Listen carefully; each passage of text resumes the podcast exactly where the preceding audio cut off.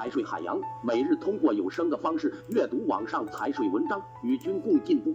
大家好，这里是认真读财税栏目，致力于传播免费财税知识。本文来源德居正，本栏目仅提供传播平台，并不代表主播立场。若有侵权问题，请联系我们，以便及时删除，并表示歉意。谢谢。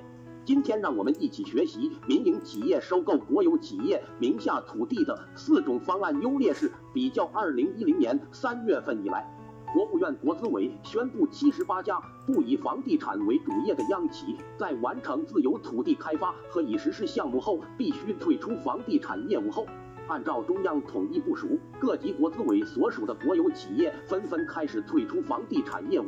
在此过程中，出现了大量的民营企业收购国有企业名下土地的情况。针对这种情况，在实务中一般存在四种方案。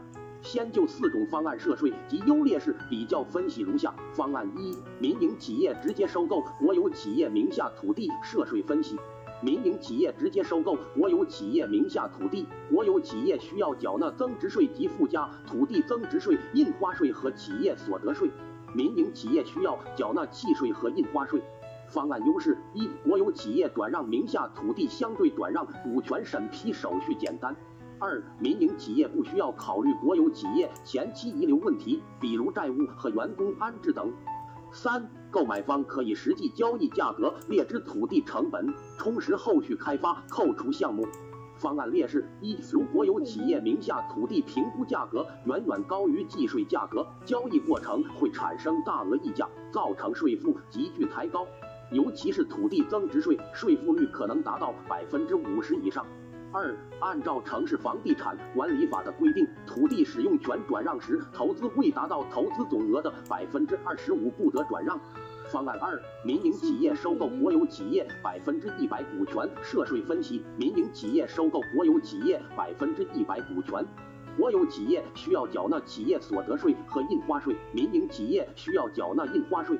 方案优势一：交易双方涉及税种比较少，合理设计交易模式可以有效降低税负，比如城债式收购等。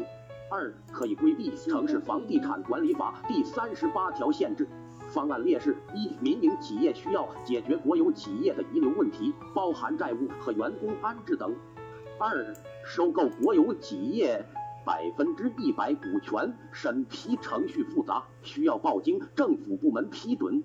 三、如股权交易对价远远大于计税成本，仍存在股权溢价，需要并入收购方应纳税所得额按百分之二十五缴纳企业所得税。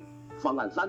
国有企业将土地投资至全资子公司、地产公司，民营企业收购全资子公司百分之一百股权涉税分析。该方案涉及两道税，第一道是国有企业将土地投资至全资子公司需要缴纳增值税及附加土地增值税、印花税和企业所得税。第二道是民营企业收购国有企业全资子公司，国有企业需要缴纳企业所得税和印花税，民营企业需要缴纳印花税。方案优势一：交易标的可以单独分离，不涉及国有企业遗留问题；二、民营企业收购全资子公司可以充实土地成本。方案劣势一：涉及土地和股权两道转移，审批手续较长。二、国有企业需要缴纳的税种多，税负比较重。方案四，国有企业将土地及债务、人员等分立至新公司、地产公司，民营企业收购全资子公司百分之一百股权涉税分析。国有企业将土地及对应债务、人员等分立至新公司，需要缴纳土地增值税。新公司为地产企业。民营企业收购国有企业全资子公司，国有企业需要缴纳企业所得税和印花税，民营企业需要缴纳印花税。方案优势一：所有企业将土地及对应债务、人员一并分立至新公司，交易过程可以让遗留问题透明化。二、国有企业通过分立再转让股权，可以有效规避第一步税负。方案劣势一：涉及国有企业分立和股权两道手续，审批程序复杂。二、新公司从国有企业分立出来，土地成本按原账面列支，民营企业收购后仍无法解决新公司账面土地成本的问题。感谢作者，如果本栏目对您有所帮助或者启示，恳请多多转发，您的支持是我最大的动力。感谢大家收听。